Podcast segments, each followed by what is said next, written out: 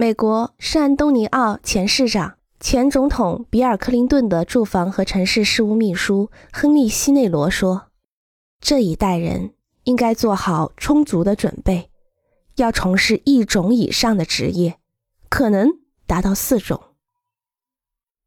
亲爱的，你问我建筑师是什么样子呢？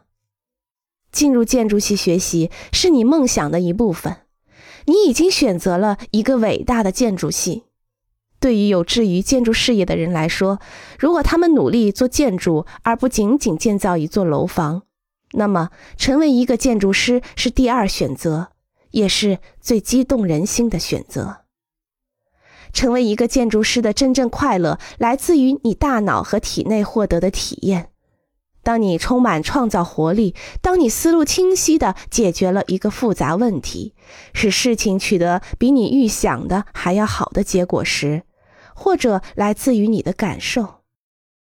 当你将从学习、旅行和经历中辛苦得来的知识运用到创造性的过程，并且接近完美时，或者当你清晨时分来到建筑工地，浑身起鸡皮疙瘩时。你就会体会到建筑师的真正快乐。